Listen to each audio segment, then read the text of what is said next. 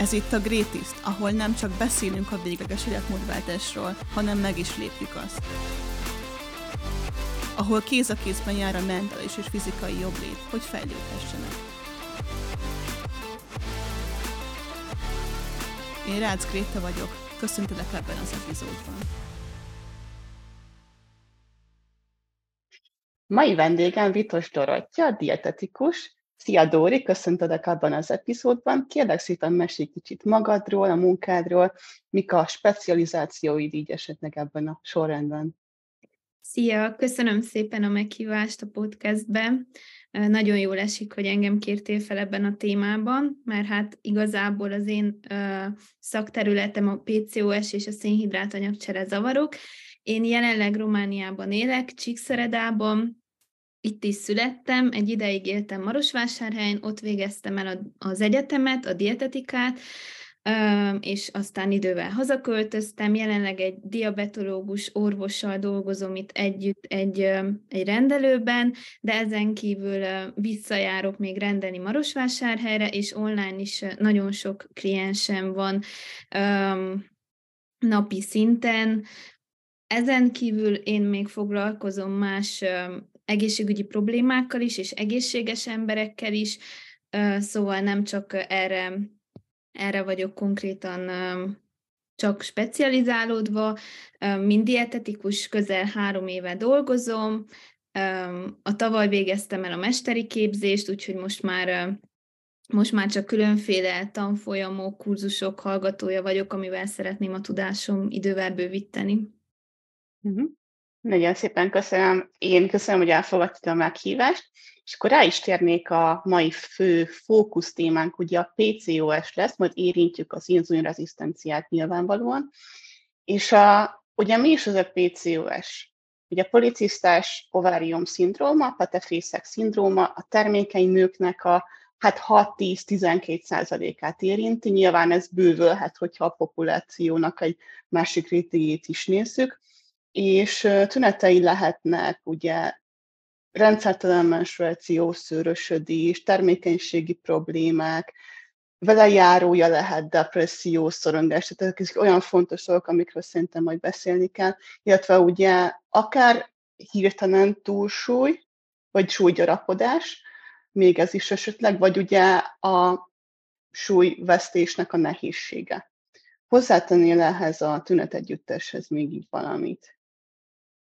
Hát esetleg, amit említettél, a szőrösödést, ott még ja, igen, igen. hiperandrogenizmus jeleként az aknés bőr, amivel nagyon gyakran találkozom, vagy a fokozott hajhullás, meg ugye nagyon gyakran társulhat ez a PCOS akár pajzsmirigy problémákkal, szóval egy nagyon komplex endokrin kórkép igazából. Igen, igen, pont ezt akartam legközelebb mondani, hogy következőleg, hogy ugye ez nem nőgyógyászati betegség, először menjünk oda, de egyébként az endokrin, tehát utána endokrinológus.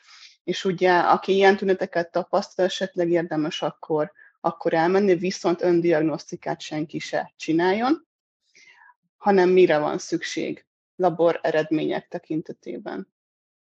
Hát először is nagyon fontos, hogy, hogy elmenjen valaki nőgyógyászhoz, hogy lássuk, hogy vannak-e policisztái. Ugye ez egy diagnosztikai kritérium, de viszont itt fontos kiemelni, hogy nem muszáj policisztás legyen egy olyan nő, akinek amúgy PCOS-e van, ez egy kicsit furcsán hangzik, de hogy a, a, a PCOS-t az ugye a Rotterdami kritériumok alapján három szempont szerint diagnosztizálják, amiből kettő kell teljesüljön, és akkor itt, hogyha nem teljesülnek a policisztás petefészkek, akkor attól még lehet valakinek rendszertelen menstruációs ciklusa és hiperandrogenizmusa, ugye az a, a férfi nemi hormonoknak a túltermelődése egy nő szervezetében. Szóval, hogyha, hogyha a nőgyógyász mondjuk nem lát policisztákat, akkor is érdemes tovább menni, ha vannak konkrét tünetei annak a, a nőnek, például fokozottan szőrösödik, aknés pattanásai vannak, és hogy rendszertelen mondjuk a menstruációja. De viszont, hogyha, hogyha látja az orvos a policisztákat, akkor sem biztos, hogy policisztás petefészek szindrómáról beszélünk, mert nagyon gyakori, hogy a hipotalamikus amenoreában szenvedő lányok, nők esetében is is megjelennek a policiszták a petefészkekben, ez pedig nem egy nem egy inzulinrezisztenciának mondjuk sokszor a hozadéka, hanem inkább a, a nemi hormonok termelődése borul fel. Ilyen esetben a, az agyalapi mirigy nem termeli megfelelően azokat a hormonokat, melyek szükségesek a, a menstruáció létrejöttéhez, emiatt kimaradhatnak a, az ovulációk, főleg ez azoknál a lányoknál jelenik meg, akik hirtelen nagyobb mértékű fogyást tapasztalnak, mondjuk egy divatdiétát követően, nagyon lecsökkentik a szénhidrát bevitelüket, vagy a zsír bevitelüket, nagyon intenzíven mozognak, ugye túledzésnek lehet a következménye. Szóval nagyon fontos ilyen esetben, hogy ugye az orvos, ha nem is látszisztákat, vagy ha látszisztákat, de mindenképp el kell küldenie a, a, a páciensét egy átfogó laboratóriumi kivizsgálásra. És akkor itt fontos, hogy szerintem az egyik legfontosabb az a cukorterhelés, a három pontos cukorterhelés, hogy zárjuk ki az inzulinrezisztenciát, vagy esetleg igazoljuk, hogy van-e, van-e valakinek inzulinrezisztenciája, és egy átfogó hormonpanel, szóval itt, itt kivizsgálni a pajzsmirigy működést, prolaktin, kortizol szintet nézni, ugye egy mennyire magasak a, a stresszhormonoknak a szintjei, férfi nemi hormonszinteket kivizsgálni, mert ugye ez is egy alapkritérium PCOS esetén, de ugye akinek hipotalamikus amenoreája van, ott, ott pont, hogy nem lesznek magasak ezek a férfi nemi hormonszintek, hanem majdnem minden hormon nagyon alacsony lesz, főleg az ösztrogén, a progeszteron, ugye, Úgyhogy igen, ilyen irányba érdemes elindulni, és soha nem javaslom senkinek, hogy önmagát diagnosztizálja, vagy hogy labor, labor eredmények nélkül bármiféle gyógyszert kezdjen szedni, vagy kúrát kezdjen folytatni, vagy kizárjon a táplálkozásából bizonyos ételeket, mert csak egy példa, ami, amivel én találkozom gyakran, hogy nem is PCOS, hanem ez a hipotalamikus amenorea, a lányok megijednek, elkezdenek még inkább diétázni, ketogén diétát folytatnak, teljesen kizárják a szénhidrátot az étrendükből, és ezzel még rosszabbat csinálnak, szóval ilyenkor nem, hogy, nem, hogy helyreálljon a ciklusuk, hanem még inkább felborul a hormonháztartás. Igen, igen, és ami még ugye itt fontos, hogy az alapanyagcsere PCOS esetén alacsonyabb lehet főleg ugye, hogyha PCOS az inzulinrezisztenciával jár, akár 40%-kal is alacsonyabb lehet. Ugye az alapanyagcsere az, amikor egy helybe fekszünk, és akkor annyi energiát éget el a szervezet ugye 24 óra alatt, tehát ö, aktivitás nélkül és minden nélkül. És aki pedig ugye csak PCOS, csak idézőjelbe IR nélkül ők, azért, ők is azért tapasztalhatnak ilyen 15-20%-os csökkenés, de hogy ez sem kőbevésett dolog, viszont ezt is figyelembe kell venni, és sajnos hát kifogásként nem tudjuk használni, meg, meg nem lehet, mert attól még ugye az energia megmaradás törvénye úgyhogy érvényes, tehát kalóriadeficit kell itt is a fogyáshoz. Elég kicsi a, a, hát a kutatásnak a úgymond alanyszáma ezzel kapcsolatban, viszont nagyon-nagyon erősek ezek az eredmények. Igen, erről én is írtam a szakdolgozatomba. Ugye azt az elején elfelejtettem mondani, hogy igazából én azért kezdtem ebben a témában olvasgatni, mert egy, egy, hogy én is diagnosztizálva voltam egyetemista koromban a PCOS-sel, aztán később derült ki az inzulinrezisztencia is nálam, és ugye ezáltal erről írtam a, a szakdolgozatomat a, az alapképzés végén, és pont erről én is beleírtam egy, egy kutatást, belefoglaltam, hogy alacsonyabb az mhm. alapanyagcsere ilyen esetben. Meg ami, ami, ami egy másik faktor, ami miatt nehezebben fogynak ezek a nők, lányok, hogy nagyon gyakoriak a falási rohamok, uh-huh. ami a, cukor, a vércukorszint ingadozás miatt történik meg, és akkor ilyenkor ugye kalória többlet kerül elfogyasztásra, és akkor nagyon nehéz neki kalóriadeficitben maradni, mert folyamatosan behipóznak, főleg ha nem jól rakják össze az étrendet. Ez, aki nem érteni, hogy mit jelent ez a behipózás, ez azt jelenti, hogy egy magasabb vércukorszint értékről nagyon gyorsan, mondjuk egy fél óra, egy óra alatt leesik egy alacsonyabb értékre, lecsökken a vércukorszint, és akkor ezt úgy élik meg a, az alanyok, hogy nagyon gyenge, gyengék lesznek, esetleg remegnek, nem elmegy az erejük, ingerültek lesznek, nagyon kívánják az édességet, és csak akkor jönnek helyre, hogyha, hogyha esznek valami szénhidrátot, főleg ami gyorsabban szívódik fel. Na, én ezt tapasztaltam elég sokszor, amíg rá nem jöttem, hogy mi a problémám, és nem egy kellemes érzés. Úgyhogy akinek ilyen problémái vannak, ott, ott nagyon fontos, hogy az étrend az, az meg tudja ezt oldani, ha jól össze van rakva. Uh-huh. És ugye az életmódbeli, táplálkozásbeli változtatások lesznek majd a kulcspontok itt. Ami ugye kutatások alapján kijött, hogy segíthet a helyzeten, mind fogyás segíti, mind az értékeket, ugye a telítetlen zsírsavak, például ugye avokádó, olívaolaj, egy csomó olajos mag igazából mindegyik, tehát bármelyik, bármelyik oké, és szezámolaj, repciolaj, szóval ezeket, hogyha bevezetjük, illetve ugye a telítettség szempontjából is egy magas tartalmú diétával majdnem biztos, hogy nem lőhetünk mellé. Nyilván itt is van a kivéve, ha de az most nem ez a podcast. Úgyhogy itt még ami ugye, amit ugye kimutattak, az az alacsony glikémiás, alacsonyabb glikémiás indexű étrend, de ez nem jelenti azt, hogy, hogy szegény sose elhet. Én is, hogy nekem is pécülesen van, hogy sose elhetünk ugye csokit, meg, meg ilyen dolog, de hogy ezekre azért egy picit extrémebben kell figyelni. És ez nem feltétlenül úgy látta, jelenti ugye magát akár egy termékcsoport, vagy alapanyagcsoport, hát ne Isten makrotápanyagnak a kivágását. Igen, főleg nők esetében nagyon veszélyes lehet egy túl alacsony szénhidrát tartalmú diéta. Ugye itt most ez nagyon egyéni tolerancia, egy, egy nagyon nagy skálán helyeződnek el az emberek szerintem. Nekem van olyan kliensem is, akinek bőven elég 80-100 g szénhidrát egy nap, uh-huh. ő érzi jól magát. Ha többet teszik, akkor folyamatosan ingadozik a vércukor szintje, szóval neki minimális szénhidrátot kell ennie főétkezésekre ahhoz, hogy jól legyen. Viszont uh-huh. vannak olyan ö, emberek, olyan nők, akiknek egy magasabb szénhidrát tartalmú étrend megfelelő. Ez azt jelenti, hogy ők, hogyha nagyon lecsökkentik a szénhidrátbevitelüket, akkor érzik rosszul magukat. Szóval ez nagyon egyéni kondíciótól függ, és ezért nem működnek az ilyen 160 grammos diéták, amikor, amikor mindenkire ráhúzzuk azt a sablont.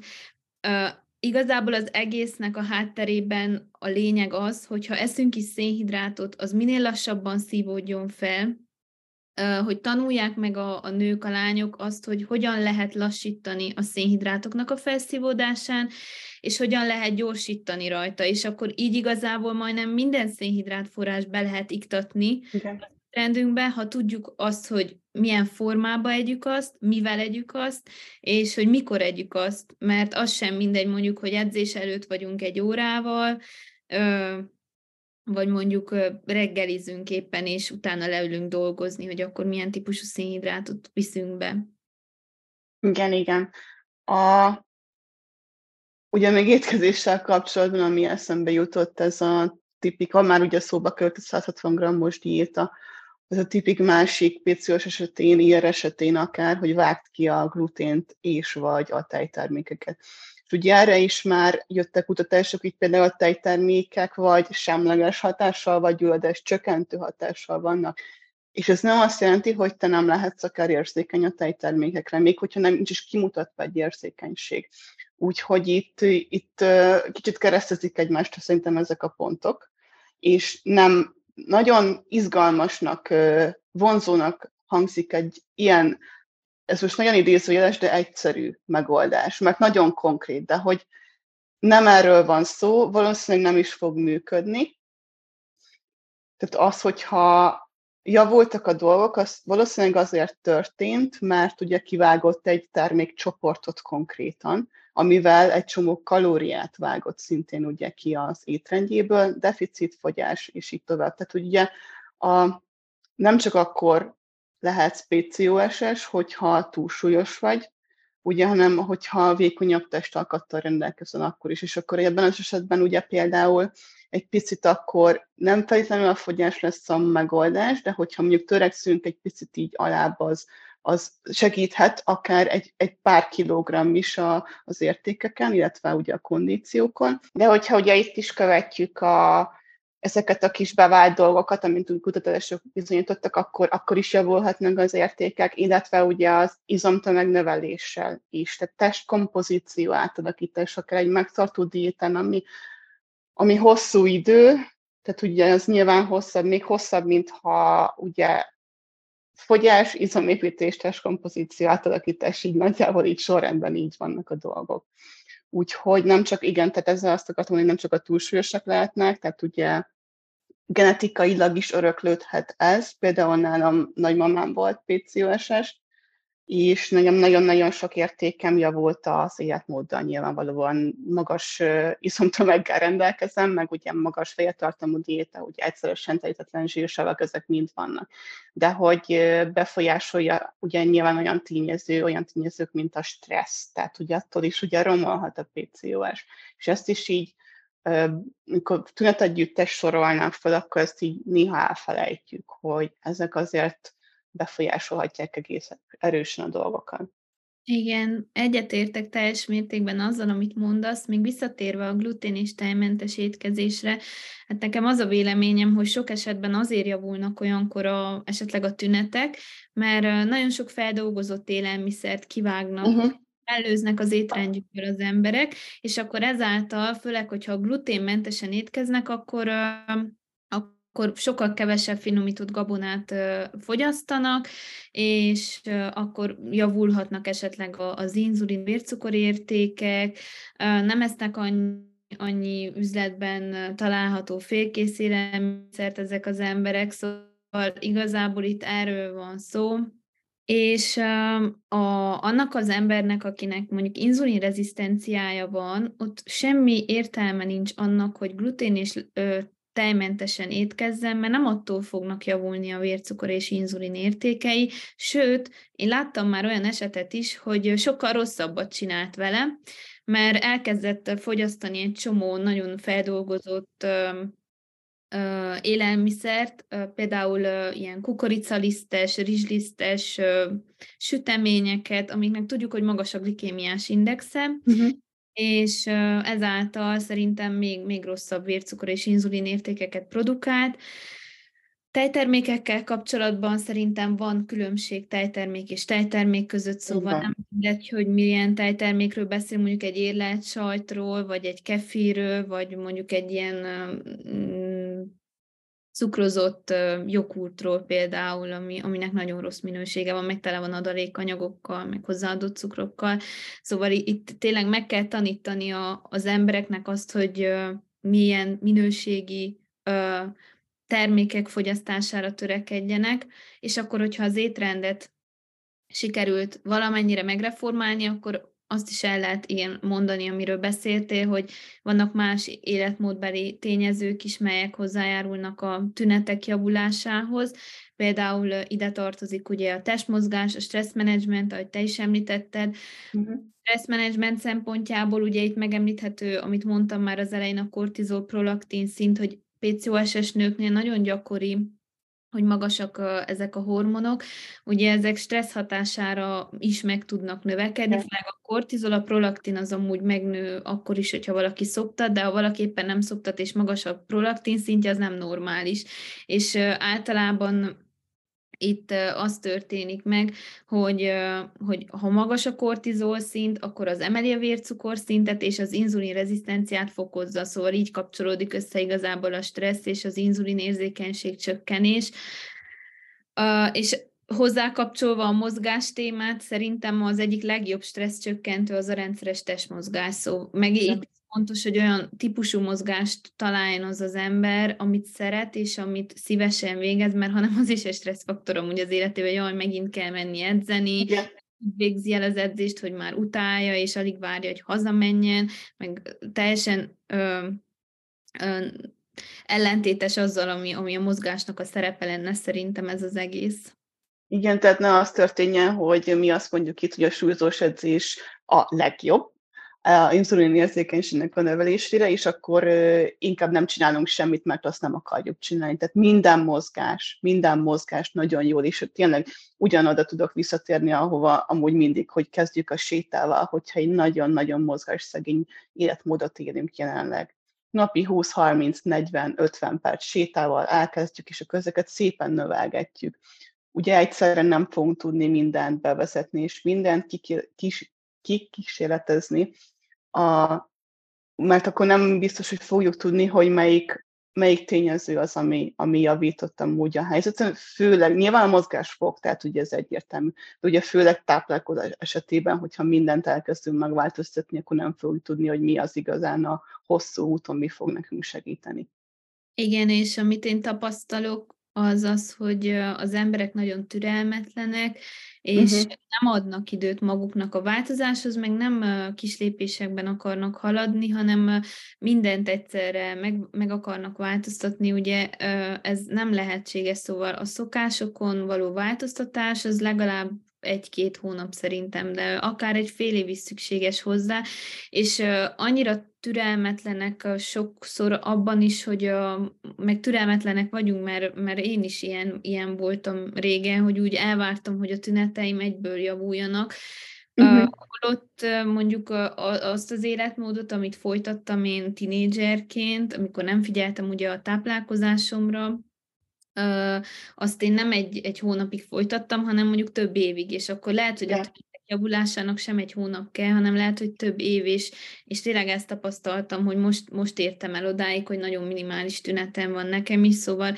ez ugye a saját bőrömön tapasztalva mégis másabb, mint ha csak a levegőbe beszélnék, és tényleg tudom azt, hogy hogy nekem is időbe telt, míg, míg megtanultam úgy főzni, hogy most főzök, vagy míg, míg én is ennyi izomtömeget felépítettem magamra, ez nem, nem egy nap alatt történt, úgyhogy igen, időt kell hagyni tényleg minden változásnak, és minden, minden egészségügyi tényezőnek a javulásához kell a, a, az idő. Igen, amikor két-három hónap alatt akarjuk megváltoztatni azt, ami nagyon-nagyon sok év alatt, gyülemlet fel ugye rögződött be, és tényleg tudatosítani kell, hogy ahogy mondtad, tehát ez a fél év, egy év, több év. És senki nem fogja neked tudni megmondani, hogy ez valóban mennyi idő, viszont ugye az idő így is úgy is el fog telni is, hogy közben szépen lassan javíthatsz minden kondíciódon, akár ugye PCOS esetén, de ez most teljesen általánosságban is mondjuk. Mielőtt rátérünk a kiegészítőkre, van-e valami táplálkozásbeli dolog még, vagy bármi más, amit hozzátennél? Mert ugye itt is jött a kérdés, meg mindig jön a kérdés, hogy létezik-e jó makró arány, és itt sem, mint ugye az eddigi alapján kiderült, tehát nincs olyan, hogy hogy x százalék szénhidrát, x százalék zsír, x százalék fehérje, és akkor biztos, hogy mindenkinek jó lesz. A, ugye vannak kutatások azzal kapcsolatban, hogy az időszakos bőjt az mennyire működik inzulinrezisztencia PCOS esetén. Ezzel kapcsolatban mik a tapasztalataid? Uh-huh. Hát tapasztalataim alapján nagyon sok, sokan élnek abban a tévhitben, hogy akkor most hatszor, akár hétszer kell enni egy nap. Én úgy gondolom, hogy akinek inzulinrezisztenciája van, és ez áll a háttérben, ott nem föltétlenül az lesz a jó megoldás, hogyha folyamatosan eszeget három óránként, négy óránként a nap folyamán, uh-huh. Ilyenkor uh, éppen, hogy lecsökkennek a vércukor és inzulin értékek, vagyis visszacsökkennek a kezdetleges értékekhez, de már megint az étkezéssel megemeljük azokat, és amúgy most voltam egy diabetológusnak a továbbképzésén, és ő úgy így fogalmazott, hogy utálom a kisétkezéseket, és hogy ö, ö, utálja ezt a, ezt a fogalmat is, egy kisétkezés, mert hogy ö, egy inzulinrezisztensnek nincsen szüksége arra, hogy egész nap egyen, mert hogy pont ez fogja a rezisztenciáját fokozni, és ugye erre tényleg nagyon sok kutatás van, hogy, hogy milyen pozitív hatásai lehetnek, meg hogy javulnak időszakos bőtörés esetén az értékek. Én azt szoktam javasolni, hogy nem kell ilyen végletekkel kezdeni, szóval nem kell egyből 16-8-as időablakban étkezni, hanem lehet mondjuk kezdeni egy olyan, hogy 12 órát étkezünk, és akkor 12, vagy hogy 10-et étkezünk, és 14-et nem. A másik az, hogy lehet, hogy valakinek szüksége van a négy étkezésre, főleg, hogyha sportol uh, intenzíven. Igen, igen. Magamon is tapasztaltam, hogy azért nem mindig elég a, a három, és akkor beiktatok egy negyediket a sportoláshoz közeli idő intervallumba, de úgy olyankor, mondjuk, hogyha edzés előtt egy órával leszünk, vagy egy órával utána, amúgy is annyira aktívan elhasználja azt a szénhidrátot, az izomszövet, hogy nem lesz egy kiugrás a cukorgörbénken. Mondjuk, hogyha gyors szénhidrátot szeretnénk enni gyümölcsöt nagyobb mennyiségbe, akkor sokkal előnyösebb, hogyha mozgás előtt vagy után konkrétan iktatjuk be, mert olyankor nem fog annyira megemelkedni a vércukor szintünk, mivel az izomszövet az felveszi, elhasználja azt a cukrot, amit beviszünk a gyümölcsökkel. És így visszatérve az, az időszakos bőt fogalmára, én mindig azt ajánlom, hogy három-négy étkezés, nagyon maximum öt, hogyha valakinek szüksége van mm. Ötödikre, de ez nagyon ritka. Hogy nagyon ritka, igen. Meg kell az az ötödik étkezés. Én nem szoktam, nem nagyon szoktam öt étkezést írni ilyen esetben, hármat vagy négyet, és közte nagyon fontos, hogy tényleg csak, csak vizet ígyunk, vagy esetleg kávét így cukormentesen fogyasztva, de de minden, ami, amiben van kalória, meg valamennyi szénhidrát, az úgy emelni fogja az, a vércukor és inzulin szintet. Még a kávézásnak is lehet rá amúgy hatása, ezt érdemes kitapasztalni, hogy étkezések közötti kávézgatás milyen hatással van. Hát annak biztos lesz hatása, hogyha két deci tehén tejjel isszuk meg, meg mézzel vagy cukorral az inzulin és vércukor értékekre.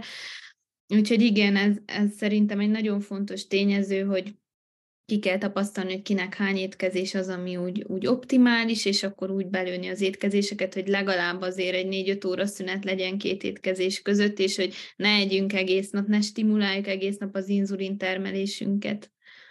Uh-huh.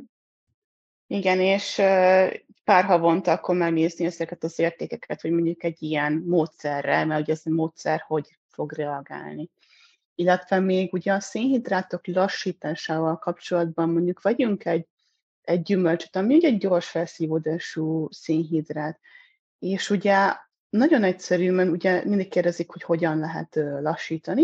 Nagyon egyszerű módon ugye egy másik naprotápanyagot, vagy egy lassan felszívódó szénhidrátot teszünk mellé. Tehát ugye ezért egy nagyon egyszerű és remek megoldása fehérjesség, gyümölcsel, zabbal és olajos maggal reggelire nagyjából másfél perc preparációval megvan. Vagy akár ezeket ugye külön, de ugye itt, a, itt az egyszerűség elve ugyanúgy érvényes lesz, hogy tényleg ne bonyolítsuk túl, és nem kell minden fancy lisztet, meg minden megvenni a háromszoros áron, főleg ezek, ezek mellett a bolti árak mellett jelenleg. Igen, ez teljesen így van, és uh, inkább szerintem arra kell törekedni, hogy az alapélelmiszerekből megtanuljuk, hogy, mely, hogy milyen uh, párosításban, kombinációban uh-huh. lehet őket fogyasztani. Szóval például egy gyümölcs esetében, hogy ha testmozgáshoz közel vagyunk, akkor lehet az gyorsabban fel módú formába esetleg, de hogyha most éppen ülünk és dolgozunk, akkor ne együnk meg két nagy banánt így üres hasra, mert attól jól fel fog ugrani a vércukorszintünk, mm, meg hogy esetleg egy olyan embernek, akinek egy fokozott inzulin rezisztenciája van, ott nem biztos, hogy szerencsés lesz, lesz hogyha nagyon feldolgozott formába uh, fogyaszt gyümölcsöket. Úgyhogy uh-huh és erre figyelni, hogy ne, ne ö, úgy alap, alap ö, járaton ne legyenek a szénhidrát források az étrendbe túlságosan feldolgozva. Szóval itt mindig uh-huh. a figyelmet arra, hogy nem biztos, hogy jó lesz egy, egy pufirizs mondjuk egy inzulinrezisztensnek, vagy egy, egy kukoricapehely, vagy egy krumplipüré, vagy egy egy puding, aminek ugye keményítő az alapja, vagy például ezek az instant zapkásák, amik nagyon uh, fel vannak dolgozva, nagyon szemcsésé vannak őrölve, ezek mind-mind gyorsabban emelik a vércukorszintet, mert ugye könnyebben emészhetőek, könnyebben emészhetővé tesszük őket valamilyen feldolgozási folyamattal, és ez nem biztos, hogy előnyös lesz egy egy ilyen kondíció esetén. De mondjuk egy sportolónak, akinek, akinek szükséges, hogy gyorsan energiát tudjon felszabadítani abból a szénhidrátból, neki pont, hogy jó lesz. Ezért egyéni kondíciók szerint kell szabni egy, egy akár egy dietetikai tanácsadást, vagy egy, mm. egy étrendet, mikor összeállítunk, nem lehet mindenkire ugyanazt a sablont ráhúzni, meg nem lehet ráhúzni az ételekre is, hogy ez így rossz, vagy az úgy jó, hanem attól függ kinek, mikor, hogy jó vagy rossz az az étel elfogyasztása. Igen, igen, tehát ez mindenképpen szintén egyéni kondíció, mint, mint minden más esetben. És annyira meg, hogyha belegondolunk, nem is tér el egy életmódváltás per fogyásos cél esetén, hogy miket kell tenni. Tehát itt ugye egy picit jobban kell figyelni tényleg a szénhidrátok felszívódására, meg esetleg kísérletezgetni tényleg bőjtel vagy nem bőjtel étkezések számával, de alapvetően ugyanazok a, a szabályok, tehát akár ide is ráhúzhatjuk a 80-20-as irányelvet, hogy 80%-ban, hogyha ezeket teszed, ami nem ugye ultra feldolgozott étel, nyers alapanyagokból készíted magadnak, magas fehérje tartalom, ugye a egyszerűen telítetlen zsírsavak és lassan felszívódó szénhidrátok, de hát ugye ezeket mindenkinek szoktuk ajánlani, aki, aki szeretne tenni az egészségéért mert nagyon-nagyon sok kutatás van már erre. Nyilván mindig szembe jönnek, hogy a hüvelyes így úgy, de hát ezek mind-mind butaságok, mert ezek nagyon-nagyon jó dolgok, hogyha beépítjük a, az étrendünkbe. Csak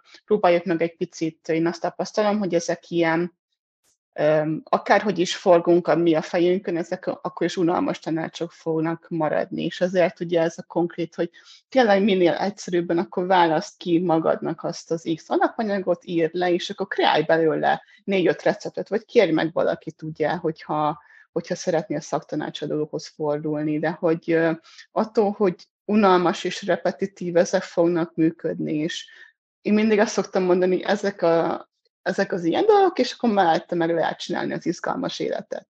De ezeknek meg kell lenni, mert ezek a kis stabil téglák, amik fognak majd, majd vinni tovább. Meg ugye most úgy visszatérve így a betegségre, javítják ugye a tüneteket. Igen, és nem egy étkezésen fog múlni igazából a, a PCOS-nek, meg, meg akár az inzulin rezisztenciának a, a rosszabbodása vagy a javulása, szóval egyétkezéstől nem leszünk egészségesebbek, de egytől nem is leszünk betegebbek. Szóval, hogyha hetente egyszer mondjuk kimegyünk a barátnőinkkel a városba, és esetleg alkoholt fogyasztunk, vagy, vagy fehérlisztes tésztát fogunk enni kint a, a vendéglőben, attól szerintem nem fognak romlani a kondícióink, ha mondjuk mozgunk mellette rendszeresen, és azért nagy, nagy százalékban odafigyelünk az étkezésünkre. Uh-huh. Igen, igen. Átfordulok akkor a kiegészítőkre, hogyha nincsen más. Ugye itt van egy pár, ami van egy biztosan, ami bizonyítottan segít, majdnem mindenkinek, ugye ez a Mio Inozitol. Én azt mondtam javasolni, hogy kétszer, kétszer egy nap, ugye vízzel elkeverve, tényleg ez a minimális effort, viszont ugye nagyon nagy előnyök neked. Van-e esetleg más ajánlásod, vagy vagy hozzászólásod ehhez? Hát nagyon sok mioinazító készítmény van, ugye fósavval vagy foláttal kombinálva. Akinek rendszertelen a menstruáció és esetleg babatervezés van a, uh-huh. a projektben, ott mindenképpen javaslom, hogy akkor a kettőt kombinálva használni, meg sok olyan készítmény is van, amiben D-vitamin is található meg, uh-huh. vagy úgy alapból nagyon sok esetben D-vitamin hiány társul a policisztás petefészek szindrómával, és tudjuk, hogy a D-vitamin hiány amúgy az inzulin rezisztenciát fokozza, uh-huh. meg, meg más problémákhoz is vezethet.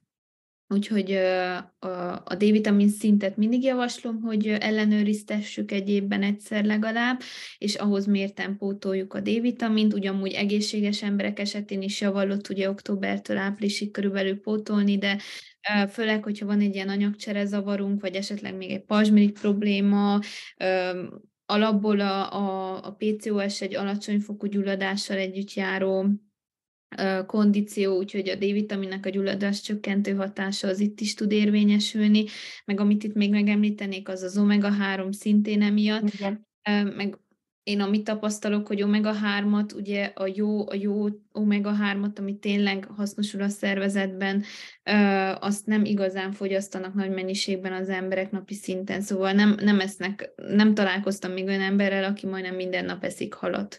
És ugye tudjuk azt, hogy a növényekben található omega-3 az nem érvényesül olyan mértékben a szervezetben, mert azt még át kell a szervezet alakítsa olyan omega-3-okká, ugye ez az EPA és DHA, ami, ami található a halfélékben, a tengergyümölcseiben, úgyhogy érdemes az omega-3 pótláson is elgondolkodni. Igen, ezekkel biztos, hogy nem árthatunk. azért elég sok, sok olyan előnye van átlagpopulációnak is, hogy nagyjából ez így kapásból az, amit felsorolsz, hogy milyen kiegészítőt szedjek, D-vitamin, omega 3. Igen. Jó, hát utána lehet a magnézium milyenek, de hogy most ebben az esetben így, így ez, a, ez a három egyébként, ami, amivel kezdjünk, utána lehet kísérletezgetni, meg lehet figyelgetni, hogy épp, épp miket kutatgatnak, de ezzel azért nagyon nem lehet mellé lőni. Igen, és amit még gyakran kérdeznek, az a, az, az inozitol melletti metformin használata, vagy Igen vagy ezt, vagy azt használjuk. Én azt szoktam javasolni, hogy ha valaki szed inozitolt, akkor csak szakorvos javaslatára használjon metformint. Ugye saját fejünktől ne kezdjünk gyógyszert szedni, csak hogyha javasolja uh-huh. a szakorvos. És itt is vannak orvos orvosok között különbségek. Például akivel én dolgozom együtt, diabetológus doktornő Beáta, ő tényleg nagyon-nagyon rossz laborok esetén ad csak gyógyszeres kezelést, viszont még egy 4-es, 5-ös HOMA indexnél is, ami amúgy már egy elég magas szám, ott is még azt javasolja, hogy próbálkozzunk meg fogyással, életmódváltást, uh-huh és akkor hat hónap múlva ismételjünk egy homaindexet, és hogyha jobb lesz, akkor maradhat csak az inozitolnál, meg az életmód terápiánál.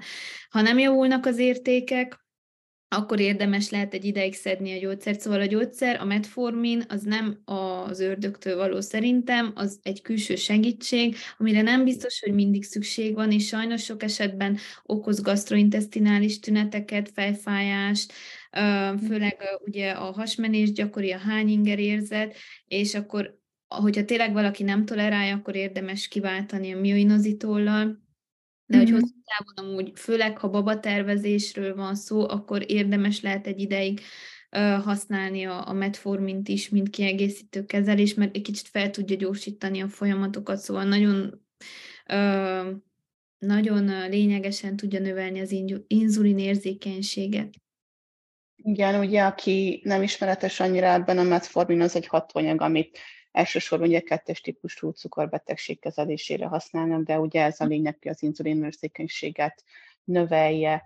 És igen, itt köszönöm, hogy kitértél erre, mert volt kérdés, hogy ugye ezeknek a, a metforminnak a mellékhatása, ezeket hogy lehet kikerülni, és hát sajnos ugye ez egy, ez egy gyógyszer, szóval van esetleg ez amúgy tapasztalatod, hogy valamivel javultak a mellékhatások?